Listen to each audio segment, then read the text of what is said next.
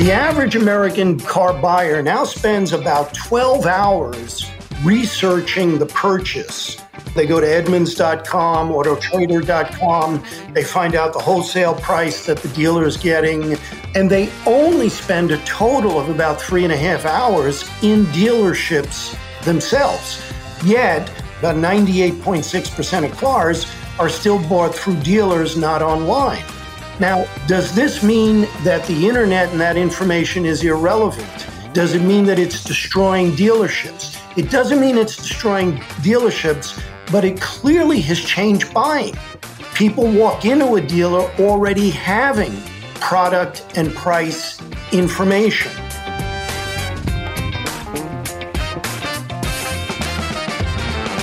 Hi, friends. Welcome to the Sales Enablement Podcast. I'm your host, Andy Paul.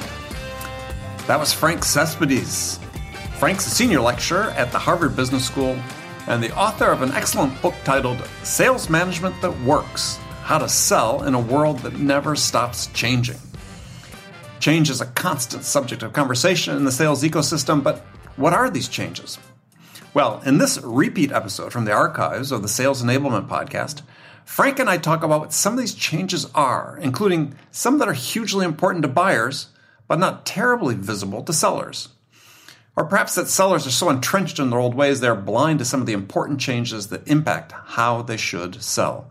As Frank and I dig into these, he sounds a cautionary note that we explore, which is that the conventional wisdom, including stuff you and I read online on LinkedIn, is misleading about the impact of these changes. So we get into that. We also dive into one of my favorite topics sales productivity. I love talking about this subject with someone who, with an academic grounding, because the question is are salespeople today, who are the beneficiaries of tremendous technological advantages, are they selling more? I mean, are they any more productive than previous generations of sellers? And if not, what does that mean? Well, we get into this and much, much more, but before we get to Frank, I want to remind you to subscribe to this podcast wherever you listen to it and if you subscribe, we'd certainly appreciate it if you could also leave us a review and give us your feedback about how we're doing. So thank you. All right, let's jump into it. Frank, welcome back to the show. Andy, very, very good to be here. Thank you very much for inviting me back. Well, glad it's been way too long. Um, we shouldn't wait till we have a new book come out. Well, yes, that's true. On the other hand, we can do this two or three times about the new book. It's all right. That's true. Me. Well, I think we will do that because there's so much to cover. It's such a good book uh, called Sales Management That Works. And the theme of the book is really starts with change. And I think that this is certainly an appropriate topic for sales, which is all about change. But but you say that sales is changing. But before we get into the details of of that, as I have sort of a, a broader question, a framing question for you. And and this is, in your opinion, because I haven't seen any data on this, is are sellers today more or less productive than sellers in previous decades? Meaning, and I, yeah, I sort of use this measure of dollars of revenue generated per hour of selling time as sort of a, a metric, but mm-hmm. you know, my my sense is, and I ask this question a lot, is, is even despite sort of being in this quote unquote golden age of sales technology and marketing technology, there's a sense that sellers are less productive today than they were before. And I was wondering if you had a sense about that. yeah, yeah, and and I can also uh, cite some data, but it's you, you, know now I'm putting my academic hat on for a second uh, over my bald head, uh, Andy. but um, it, let me just say it's circumstantial evidence, but right. it all tends in the direction that supports your point of view. Uh, you know, look, selling is obviously a very, very diverse activity. Uh, selling uh, software is different than selling capital goods. Selling enterprise software is different than selling SaaS, etc. But this is what the data says if you erase all of that uh, heterogeneity. Right. Uh, first, there is the uh, uh, the anecdotal data that you get again and again across industries about the dwindling percentage of reps that make quota. All right, Correct. so that's that's number one. Um, number two is um, I think, a bit more um, uh, interesting data. But if you look at the cost structures of um, the Fortune 1000 companies uh, globally over the last 15 years, the reality is that those companies, out of necessity, the financial crisis in 2008, 2009, now the pandemic, but those companies have actually done a very, very good job managing their costs and their productivity for what you might call back office functions, you know, mm-hmm. shared services, etc. On the other hand, SG&A, and especially the S part, the selling part, right. That has increased dramatically as a percentage of companies' uh, total costs. Uh, and then the third thing is the data about what percentage of time salespeople actually spend in customer contact. And by customer contact, I don't just mean, you know, showing up at someone's office or doing it via Zoom. I mean all customer contact through phone, emails, etc. Mm-hmm.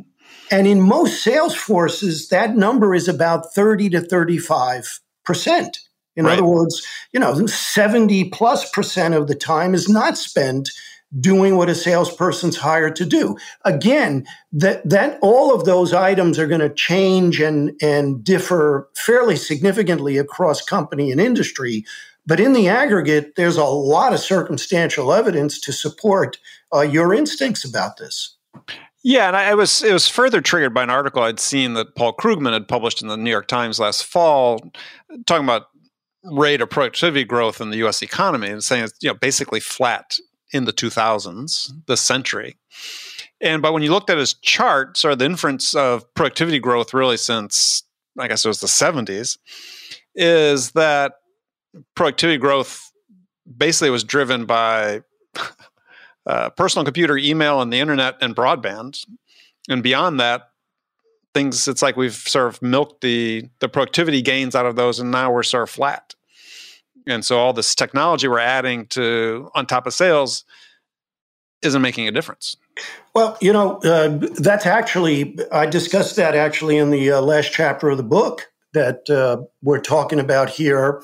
And first uh, krugman's right about the, the basic facts the, and, and most economists i think uh, know this and that is that there has been a flattening and indeed a decline in uh, productivity, not only in the United States, but in uh, most other uh, industrialized countries for the last 20 to 30 years. What is more of a mystery, however, is why that's the case. And right. the best evidence about this points, I think, to two factors. And one of them is definitely going to be relevant to sales. But the two main factors here seem to be first demographics declining birth rates. And then the second one is the shift in most uh, industrialized economies over the last half century from manufacturing to predominantly services dominated economies. The US is a good example of that. Sure. This is why the pandemic has been such a such a catastrophe. About 75% of our GDP is in service businesses. Hmm. now, Peter Drucker, you know, the great Peter oh, yeah. Drucker. I mentioned Peter Drucker to my MBA students last semester, and it was like I mentioned Julius Caesar. You know, you, you, don't go into business to be famous, but you know, Peter Drucker was yeah one smart guy. Absolutely. And he wrote an article 30 years ago.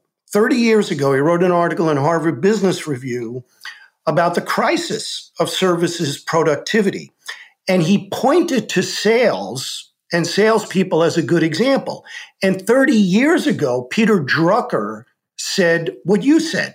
He said, look at how much time salespeople spend essentially with computers. And he said, that's not productivity, that kills productivity.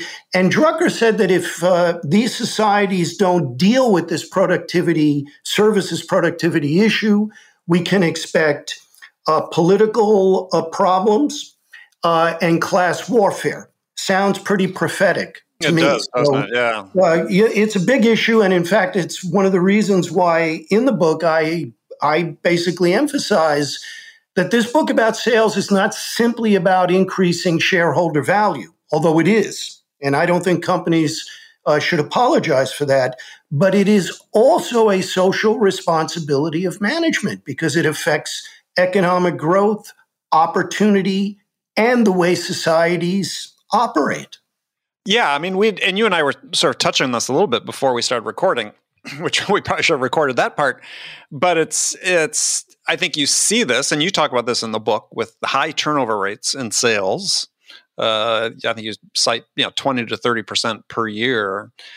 Is you know people are searching for something, right? Something better. And I don't think it's driven by uh, you know, try and find a company with better product market fit or something like that. I, I'm sure in some cases it is, but I think it's, I don't know, it's it's like they have vision of what sales is supposed to be like, and they they're trying to find that. Yeah, and, I think um, I, think there, are, you know, one of the reasons for that, and and um, again, it's it's one of the themes in the book. But it's really, really for me, I had two major motivations in writing this book, and and the first one is directly relevant to what you're saying, Andy. Uh, and it's something that sort of puzzled and bothered me throughout my career. Of all the various functions in business, you know, sourcing, production, operations, etc., sales and selling are by far the most context specific. Mm-hmm. Right?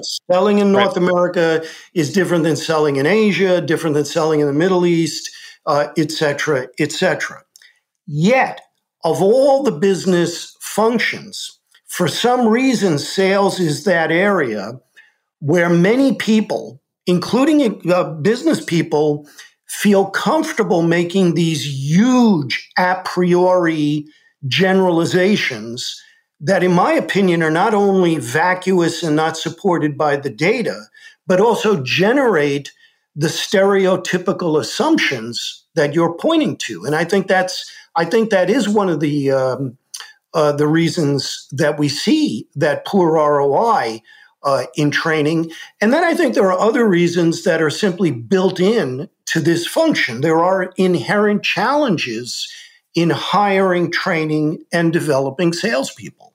Yeah, and I we're definitely going to get into those because I think that's you know it's some of the most popular uh, or most engaged posts that I I post these days, which get huge engagement around hiring. And yeah, I mean, it's it definitely being done better. So I I do want to get into that. I, another point I wanted to ask though is because you know you come from a more academic perspective on on this whole issue, and you you talk about this idea you just mentioned the conventional wisdom about the impact of these changes on sales is misleading.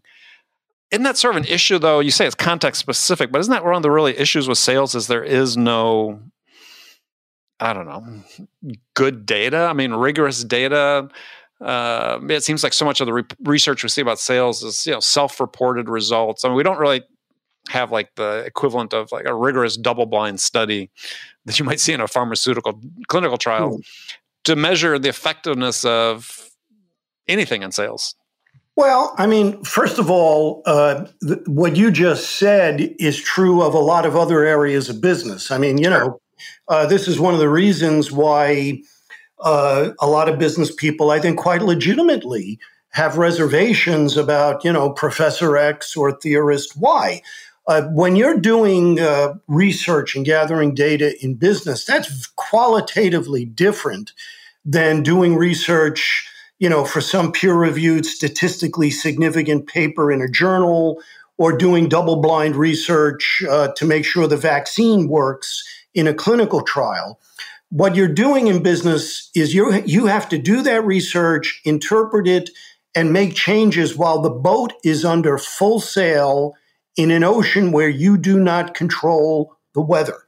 Right. So if in fact we evaluate the data, if what we mean by good data is what we mean in a clinical trial, that that rarely exists, and not only in sales. But that doesn't mean we don't have data that's useful for decision making and continuous improvement purposes. You know, it's a little bit like sure. air pollution.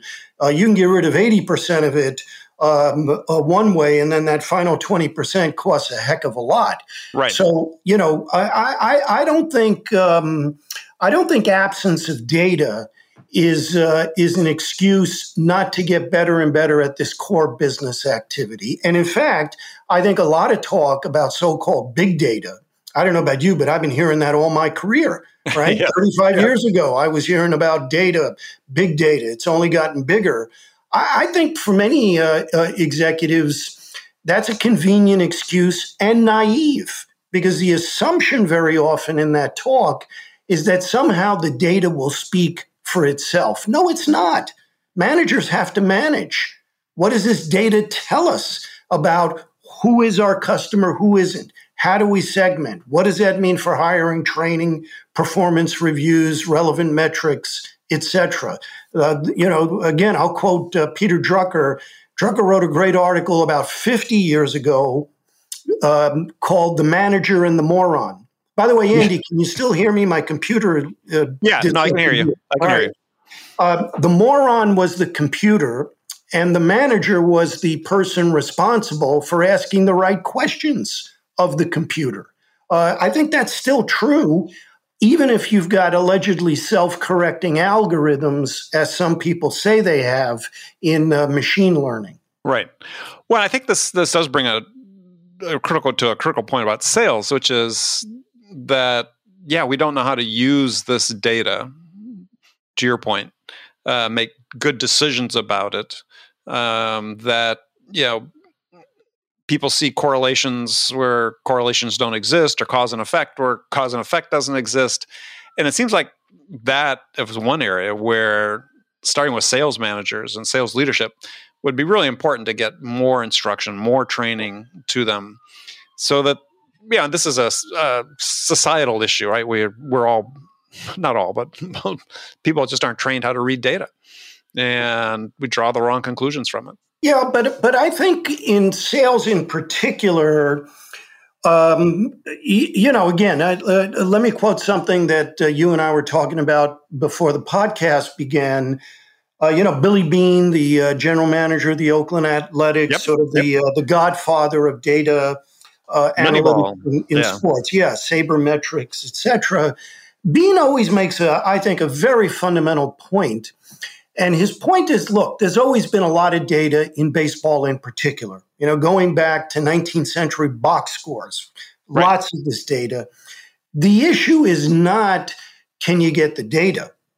The issue is do you have good questions to ask about the data. And I right. think that's particularly true in sales. For example, with sales managers, I don't think the most important thing for them is to go to a statistics course so they understand the difference between, you know, an R square of 0.9 and a sp- spurious correlation, although that occasionally helps.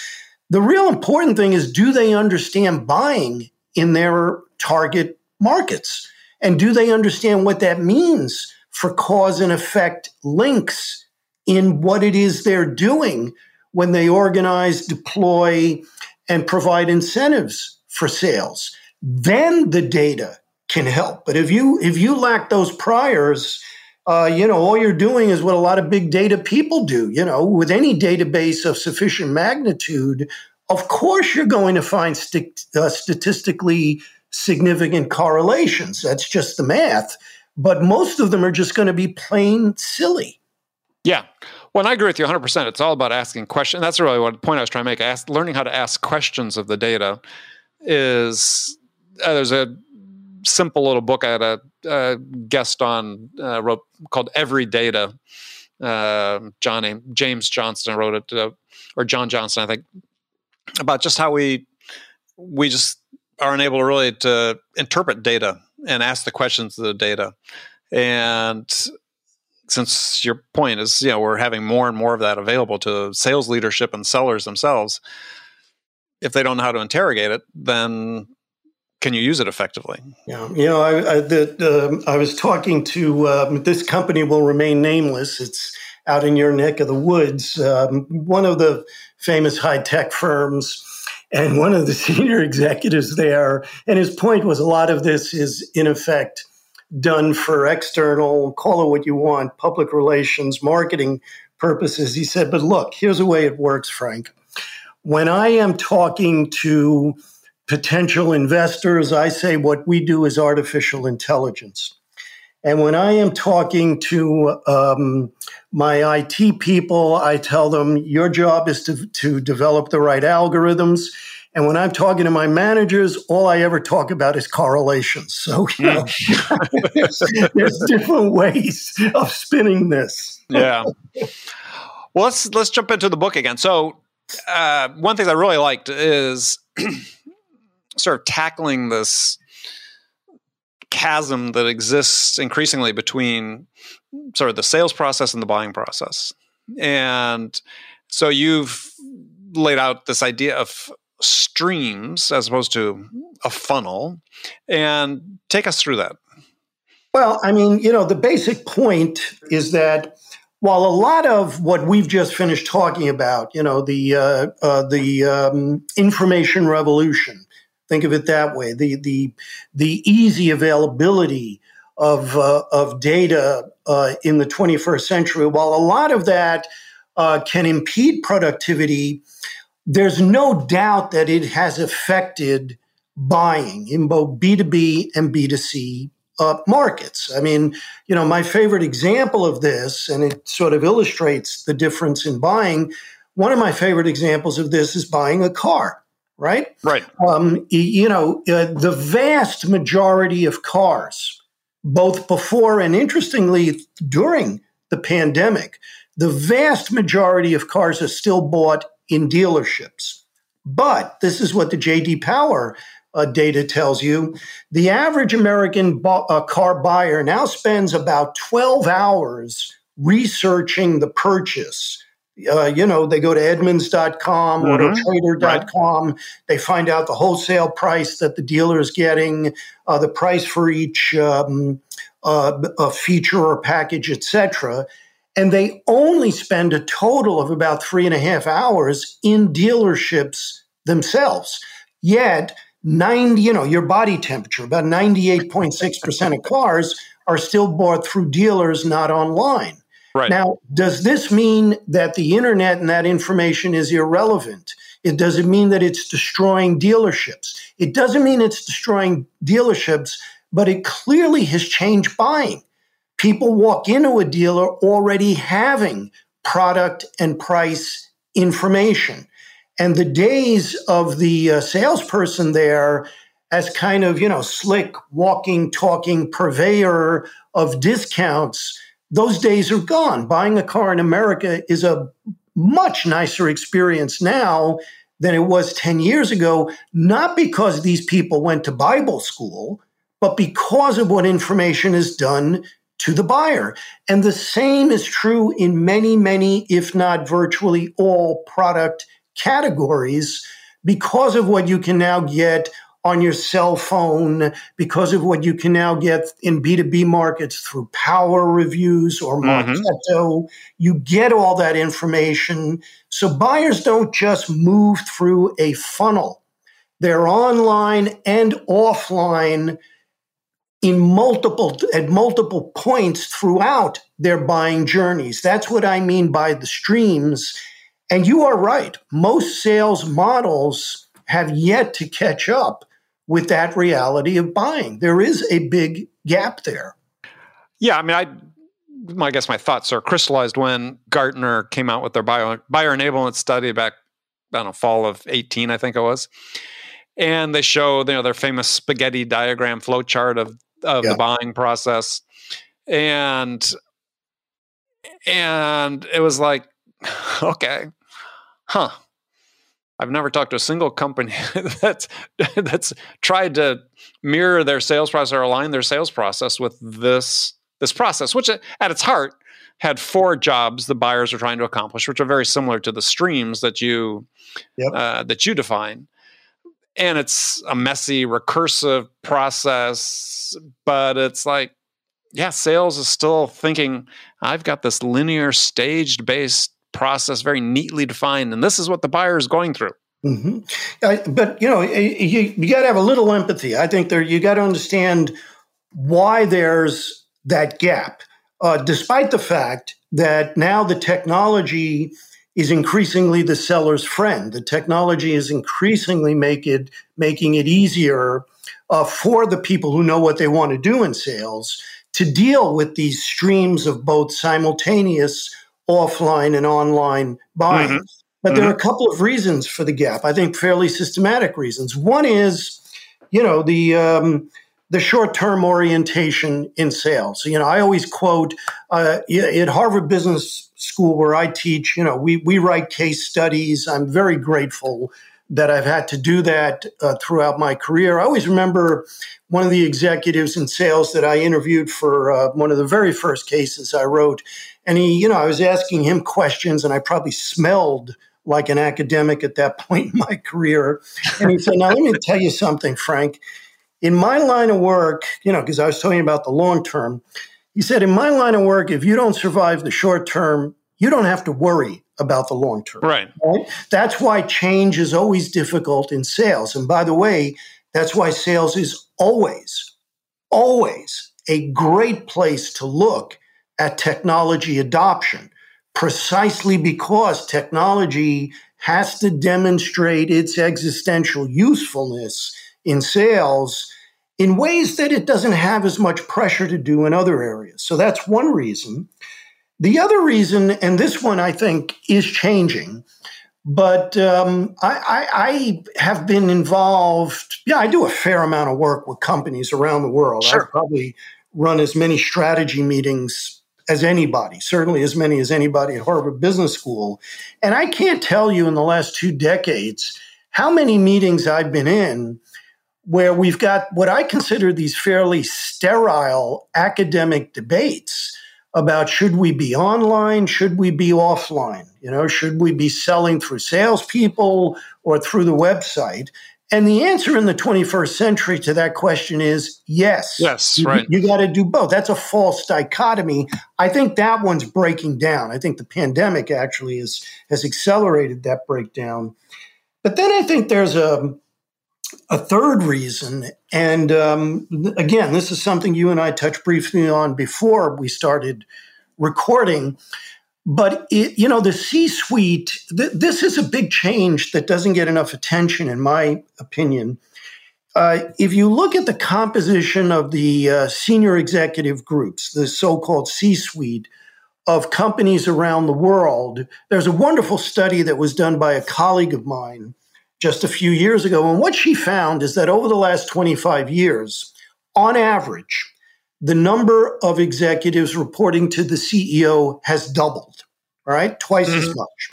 But then if you ask yourself, who are these people? Where did they come from? What did they do before they became senior executives? Very few of them were had actually been general managers in the sense in which I think people like you and me use that term. A general manager, you know, someone running a line of business, right? A division, or, right? You know, P and L responsibility. Most of them were specialists: the CIO, the CMO, general counsel, head of data analytics, et cetera, et cetera. Now, why is that the case? You know, most most companies don't wake up in the morning and say, "Hey, let's be siloed and uh, bureaucratic." The reason is that business has gotten more complex because of the data revolution. It's, it's a full time job to stay on top of what a CIO or a CMO, et cetera, needs.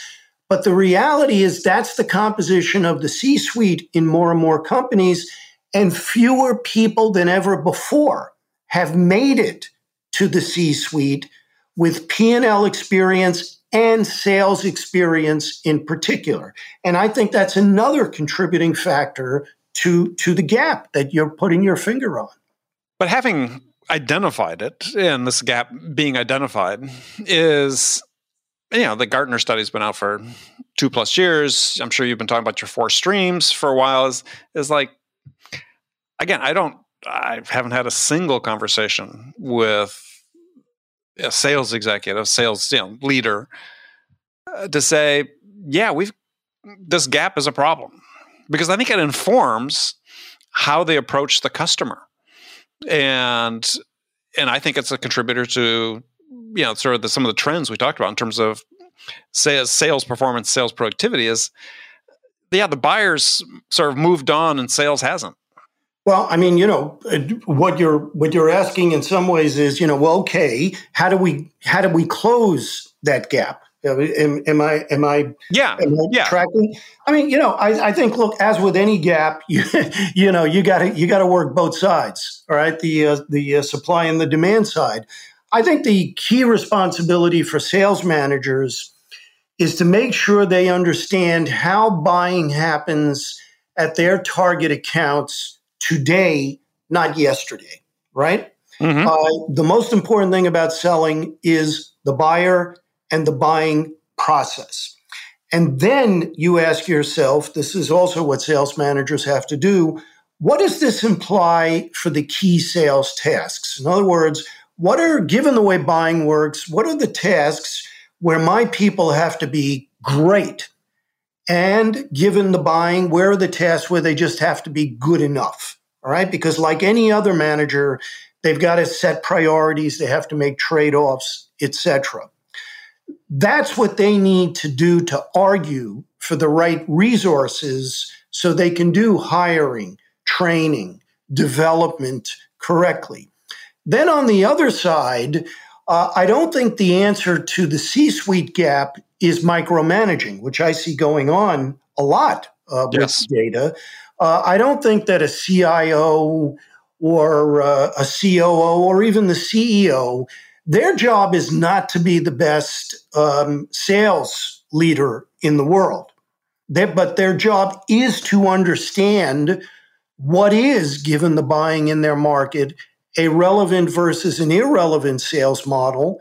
And then, as Billy Beane said, their job is to know what are the questions to ask. Right. Uh, so you know, I think as with any gap, it there it takes two to tango, and uh, those are the areas where I think people need to um, uh, pay attention and and work harder at. Yeah, no, I think this gap is to me is is a huge, huge is the place where the problem exists. Uh, now, so I just want to go through and identify the four streams you talk about. The, these sort of parallel activities, parallel streams that buyers going through. You call them explore, evaluate, engage, and experience. And I sort of, you know, summarize them as explore is to identify the problem, evaluate, explore options, engage. Well, uh, yeah, I know in the Gartner that's more of the finalize the requirements stage, but uh, and then experience is the formal buying decision. Mm-hmm.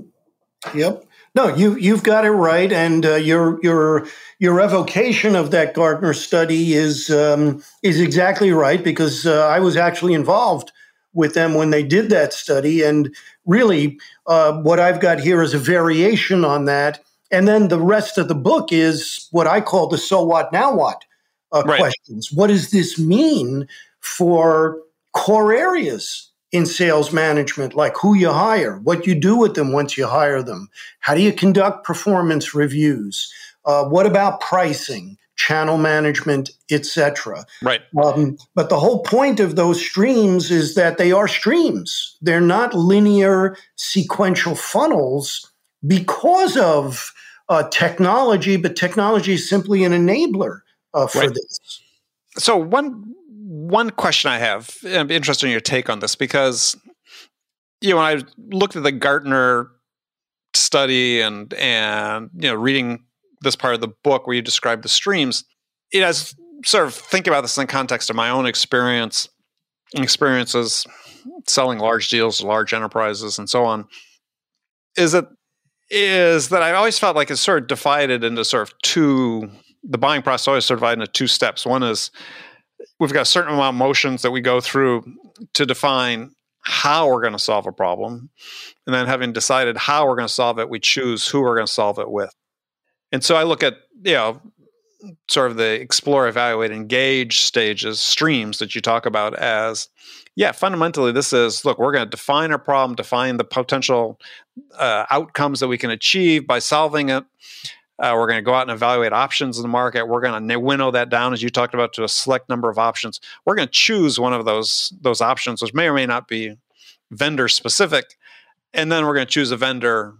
Having solved the sort of the how problem, we're going to choose a vendor to help us implement that. Mm-hmm. I think that's right. Yeah, no, that, that's. Um, I think that's a very good um, summary and analog uh, for what I'm uh, uh, saying about those streams. Right. You know, now let's look at the other end. What does this mean for the selling? Um, you know, the way I. Yeah, that was the point. I was, well, I was just going to say that's the point I was going to make is that I think that one of the f- fundamental problems that exists in sales is we train people to sell to solve the who and not enough to solve the how. Yeah, yeah. The the the, way I sort of phrase that, and, and I think. Uh, I also think, by the way, there is a lever available, in my experience, to 99% of sales managers that they don't use appropriately to deal with this. But the distinction I always draw is between the buyer's motivation in that category, that purchasing process, and their perception of you, your company, your product. Mm-hmm. And by and large, it is very difficult to change a buyer's motivation. That's called customer discovery. That's right. what it is we need to understand. But what is more malleable, and this is the art of salesmanship, is the perception, the perception of what it is that we do or don't do, the perception of the solution they are trying to solve, how to measure the uh, value outcomes, uh, etc.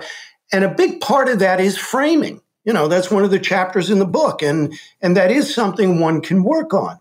Now, the other the other vehicle I think that's relevant here, Andy, and this you know gets us back to data and other things, but the way things work, especially with the big deals that uh, you know you were using in your experience and in this example, the most important data in situations like that is not aggregate data about an industry or a market. You know, a market has never bought anything. In the history of business, a market has never bought a thing. Only specific accounts buy.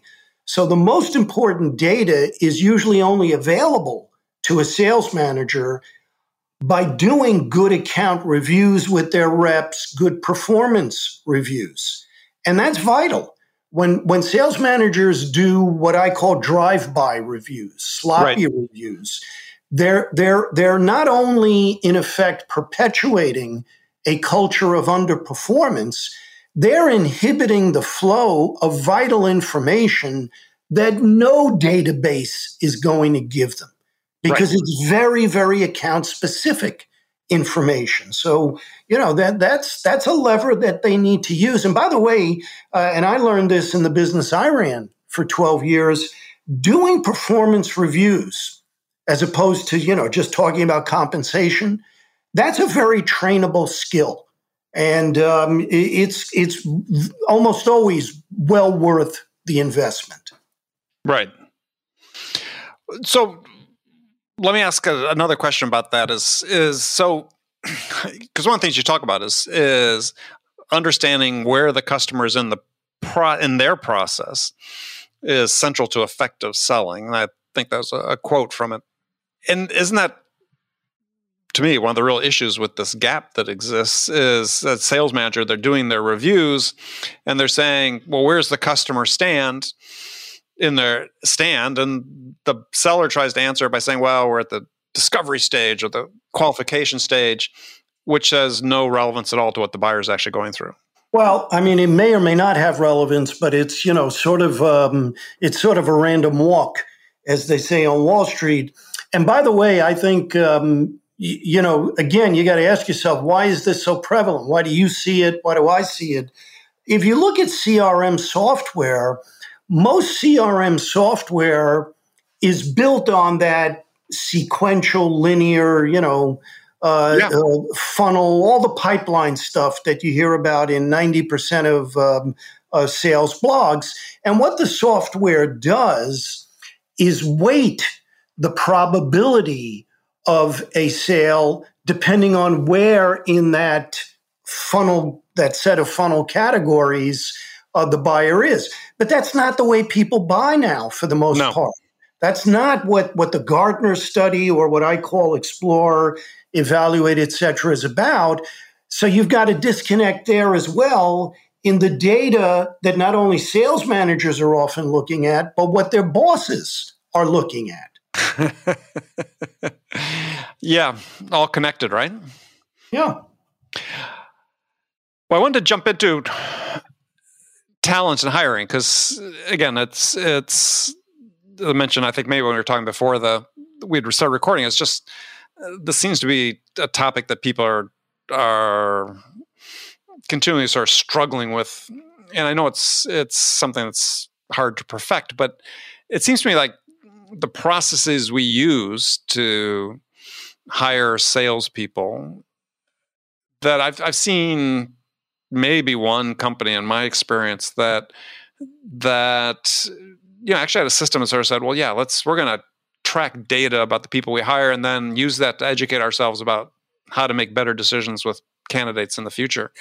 And you describe a process in general is, is fairly random in the way people hire. Yeah. Uh, I mean, I think, um, you, you know, just two things about this topic, which is you're, you're exactly right. It's a big topic. It all begins with people, especially in sales. Uh, buying and selling have always been social as well as economic uh, transactions. And for the most part, you don't create a relationship with your computer, you know, unless you're different. let's put it that way. Yes. But um, first, there are inherent challenges in sales hiring that really don't exist in, in some other areas. You know, uh, if you want to hire an engineer, you can go to an engineering school and it's like a buffet. What are you looking for? Electrical engineering, chemical engineering, uh, if you want to hire a, an accountant or finance person, there are people that majored in those subjects. The same is true for uh, programmers, but that's not true in sales. Very, very few schools have a, you know, even have a sales course, right. let alone a sales program. So the vast, vast majority of people who go into sales go in almost totally unprepared. Right. So yes. that, that increases the difficulties of hiring.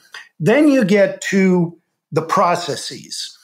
And um, what I'm about, you know, the research I am about to cite is as close to an established fact as anything you will ever hear uh, in a management school. It's it's supported by now about almost 70 years of studies that mm-hmm. consistently mm-hmm. show the same results.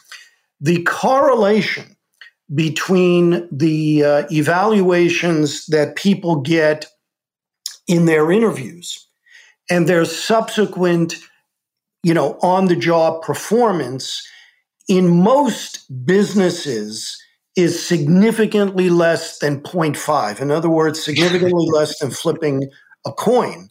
Yeah. And in fact, in service businesses, because that's a very people intensive set of tasks, the correlation is around 0.2.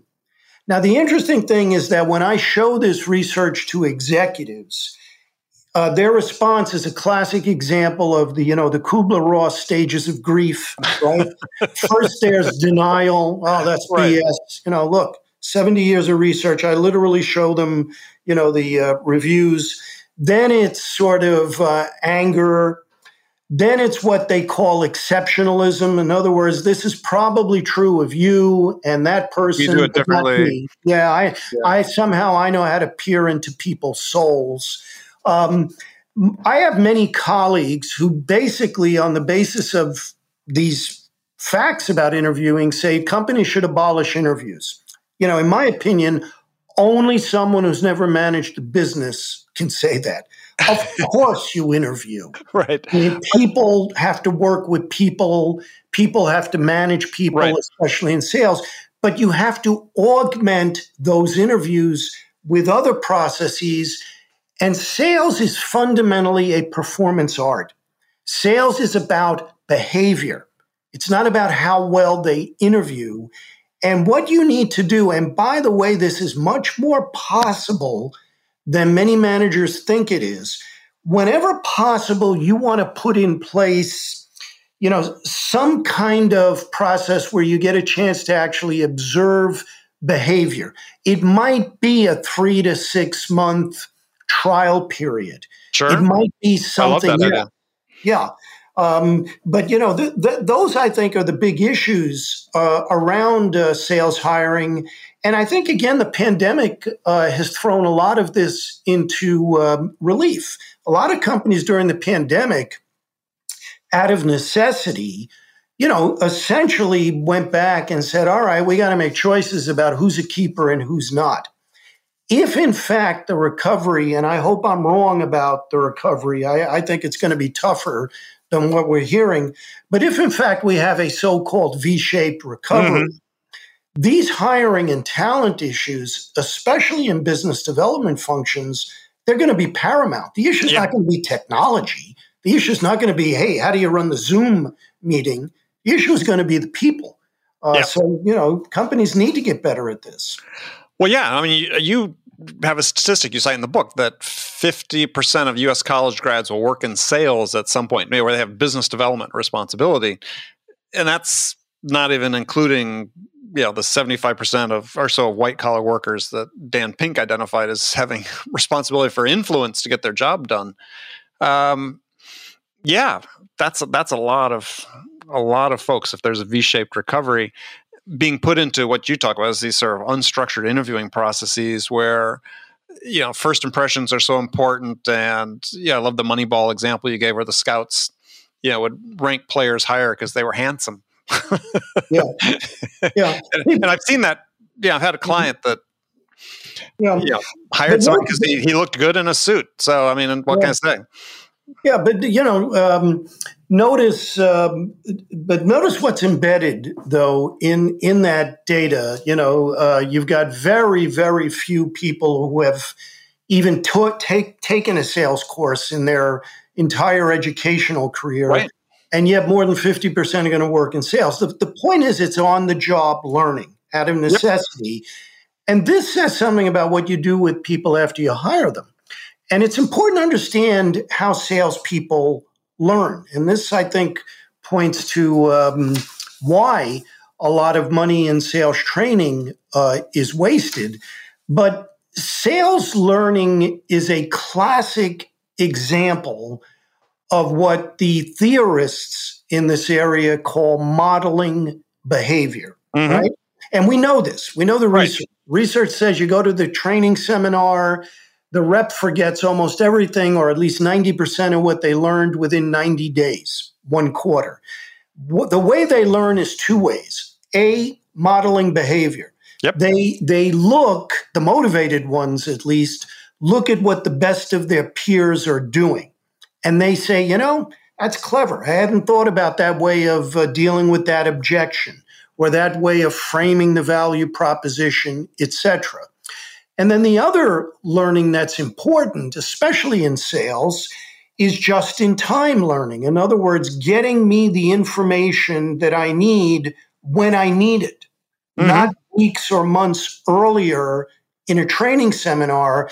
And here the technology is the seller's friend. There's more yep. and more technology available, uh, some of which I talk about in the book, but more and more technology available that allows companies to provide that information when rep, reps will actually use it on their way to a sales call or sometimes literally during the sales conversation.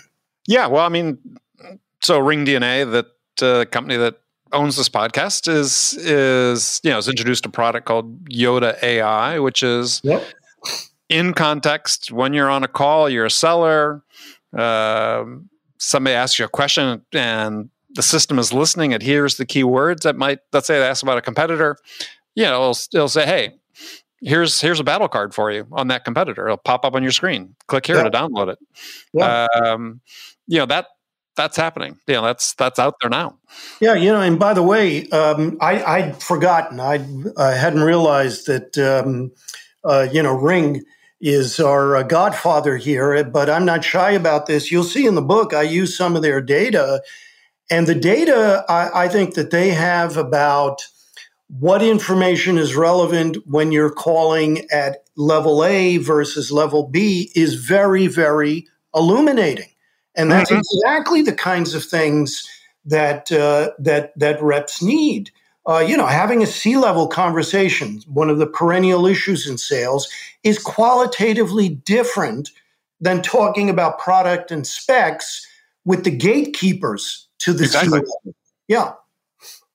Well, and that's that's exactly right, and that's where that type of system can help in terms of being that you know omnipresent digital sales assistant uh, to help. Well, I want to get back to the hiring part because yeah, you sort of talk a little bit about a process in there, and I, I, I, I think this is such a big thing because companies, I said, are just all over the board. And I, I, have examples of companies I've talked to, for instance, that from an interviewing standpoint, is if you know companies love to bring people's candidates in and talk to multiple people, but when they do that now, these organizations they have you know everybody that talks to uh, that person, with the exception, I guess, maybe the hiring manager, asks the same questions in the same order. And so they then have the ability to get together afterwards. And when they debrief, they say they can compare how this person answered this question. What do you think of that? And so they have a, a common context. Yep. And I was just wondering if you have other things that you've seen that companies are doing that sort of help standardize the process or give more data points uh, that they can then also look at maybe even retrospectively to you know improve the quality of, of hiring decisions they're making. Yeah, and well, I think you've pointed to one simple but very, very important and fundamental one, and that is precisely because we know that um, the individual interview uh, has very, very low predictive power. Uh, we also know the uh, the power of first impressions. Yes. Right. Um, the single most important thing you can do is make sure that you get multiple inputs, multiple independent, separate inputs about the candidate. And that's exactly what you're pointing to. And what you're pointing out is that, listen, we, we then can compare if we have some kind of standard protocol we then can compare how so and so answered your question, what you thought, what you interpreted, and me. So that that's very important. You know, you, you're going to laugh at this, but there's an exercise that I use in my MBA class. Uh, have done for the last few years, uh, and it's a sales hiring exercise. Uh, the students, uh, and I literally bring in salespeople for them to interview. Mm-hmm. They get their LinkedIn pages beforehand, so they've got this information about them, and they've got to hire them for um, they're interviewing people for two positions in two different companies that earlier in the course we discussed in case studies. So they know something about the company, their strategy, the buying process, the tasks, etc. They go through this and then we debrief, right? They literally interview these people in the room this year via Zoom. And then we debrief with both the interviewees, these salespeople that they interviewed, uh, and the students. And when I asked the students, what did you think? the first thing they always say is, wow, people who sell for a living are really good at interviews. Huh? Who knew? Right? Who knew, course, right? yeah, I mean, of, of, course. And but that's learning. You're not hiring uh, the uh, the interview version of the person. You're you're looking to um, uh, hire for behavior. And then the second thing that they always say, and I think this is relevant to managers, I always ask stu- the students beforehand what they've got to hand in. This is, you know, the, the, the preparation for the exercise. Here's what you're hiring for. Here's a per- person you've been assigned to interview. Tell me what it is you're looking to find out. And always, when you total up the responses, and I show this to the students, always near the top of the list is something about their cultural fit mm. or their, you know, their quote motivation. And then down near the bottom of the list are things like their communication skills or experience. And what they learn when we do the debrief is that they're, I'm going to use a wonderful American phrase, Andy, they get it exactly bass backwards, mm-hmm. as do most managers. What you can learn in an interview is somebody's communication skills, right? Are right. they mumblers? Are they not mumblers? Experience, that's what a resume is about, and you can explore that. what is very difficult, if not impossible, to learn are the things at the top of their list, right? Their motivation, yep. etc. And many managers, I think, simply commit the same mistakes that these relatively inexperienced MBA students do, and but at least they learned from it. or or maybe not, because I don't know, my my impression over the years, uh, not just my experience, but uh, you know, hiring people, but other people is that yeah, they tend to make the same mistakes.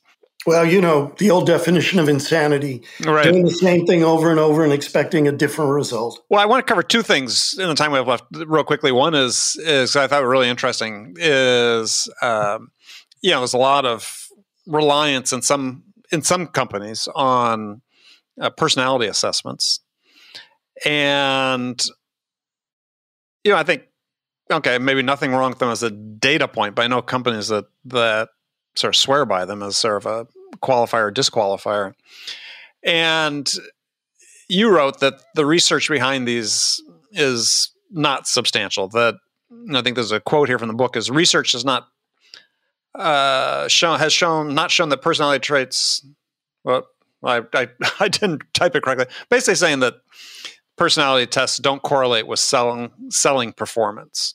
Mm-hmm. Yeah, it, and yet there's still almost seems like an increasing reliance on these. I was wondering, in your opinion, what's the right place to use these or the right purpose to use a personality assessment?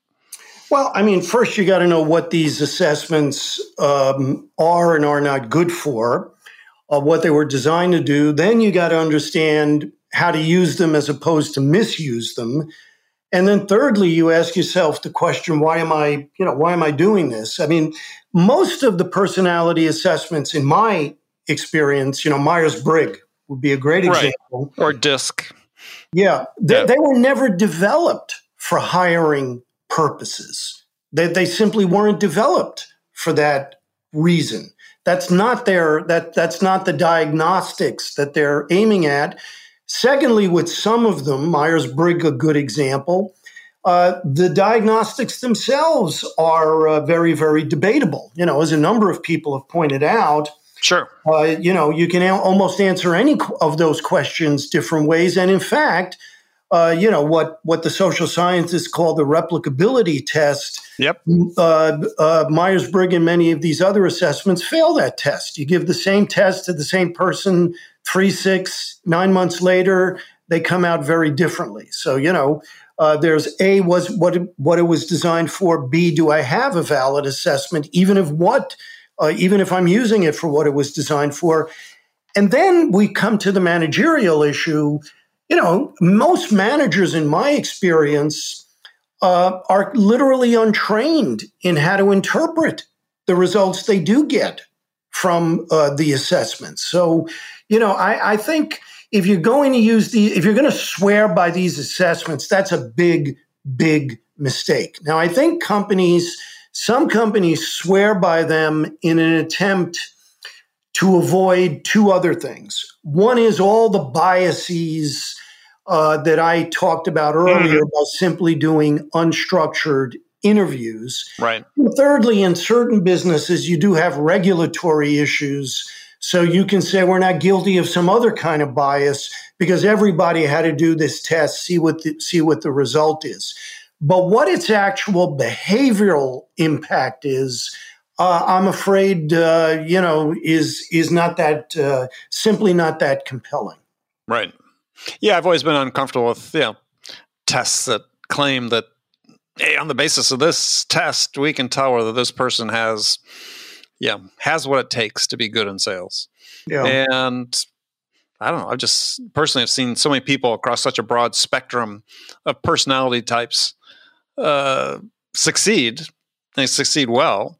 That yeah, just for me, it's like okay, it's interesting data point, but not deterministic. Well, and, and, and you know, the, but and that's relevant to you know the other uh, research in the book that you quite rightly pointed to. And again, this is like a century's worth of research.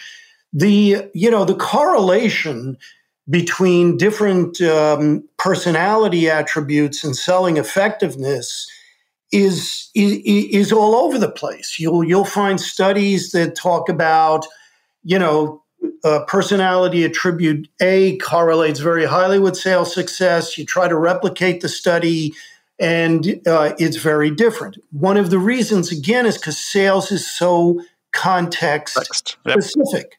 Yep. Uh, and you know, the example I always point to is, you know, how many companies do you know that hired uh, the guy or gal who was an absolute superstar in sales at company A, and somehow they lose it. They they're not good at our company or the startup, right? The early stage venture. Yeah. Where the VCs say, "Boy, I can get you this this star from Oracle and bring him in," Why is that the case? Those people didn't suddenly get stupid, you know, when they left that company. It's not like they lost their individual capabilities, but so much of selling in particular depends on the context, depends on who else you're working with in your company. Uh, you know, your ability to develop those relationships, those people have to recreate all of that when they move from company A to company B.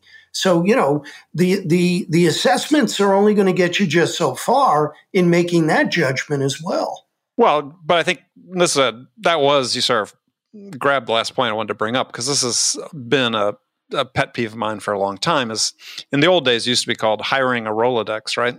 Yeah. Um, is yeah, I almost never saw it work out it just it doesn't translate. Yeah, I remember in the early days of of tech, uh, some of the companies like Apple, where I worked, and others were expanding, and they were hiring people from big companies to come in, and quite frankly, many of them struggled for the reasons you spoke about. Is that they didn't have the, the infrastructure around them that they're accustomed to, and it didn't mean they were bad people or they weren't good in other environments, but yeah, there are I like to say horses for courses. And you talk about this as, as well as hiring the right person at the right time. This temporal dimension of hiring is yeah they're just not a fit for what you have. And this is hard for people to think. They think that just you know sheer talent will always win out and it doesn't yeah i mean first i agree with everything you just said.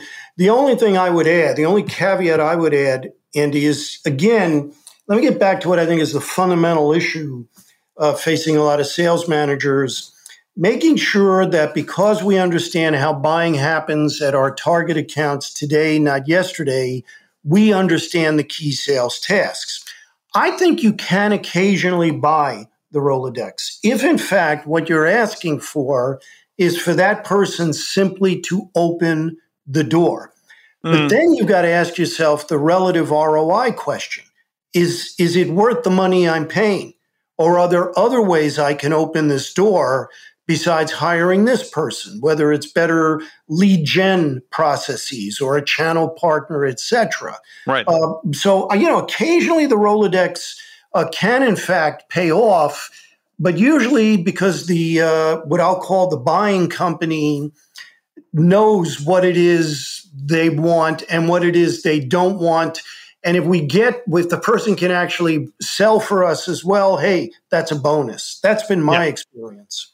Yeah, and I didn't mean to say blanket that doesn't work, but it's to your point. It that's my experience substantiated what what you had written in the book. Is it's you know stop and also I, you know hiring people from in from the end outside and giving them sort of you know key accounts and so on for those who are being brought up throughout the organization.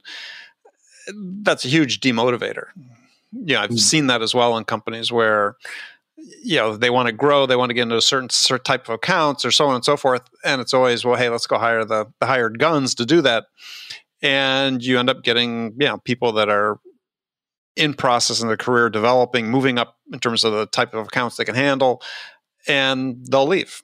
Yeah, I I I, I think that's right. I think um, you know, you you you know whatever else you do, you got to grow your own, as we used to say about cannabis. Um, and then I think you can add on to that if you if indeed you really know what it is you're um, you're, you're looking for. Yeah, yeah, I agree. Well, good. Well, Frank, we've run out of time for this session. We're definitely going to have you back to talk about the rest of the book. Uh, people want to grab the book. I presume it's on Amazon and so on. Yes, it is. And um, it's called Sales Management That Works uh, How to Sell in a World That Never Stops Changing. Uh, and um, you can get bulk discounts from the uh, publisher, Harvard Business Review Press, as well. But it's also available on Amazon, Goodreads, etc. etc. And if people want to connect with you, LinkedIn, I presume as well. Yeah, I'm on uh, LinkedIn as well. That's correct. Perfect. All right. Well, Frank, thank you so much. And yeah, we're going to do this again very shortly. Andy, my thanks to you. Uh, and I mean that sincerely. Thank you very much.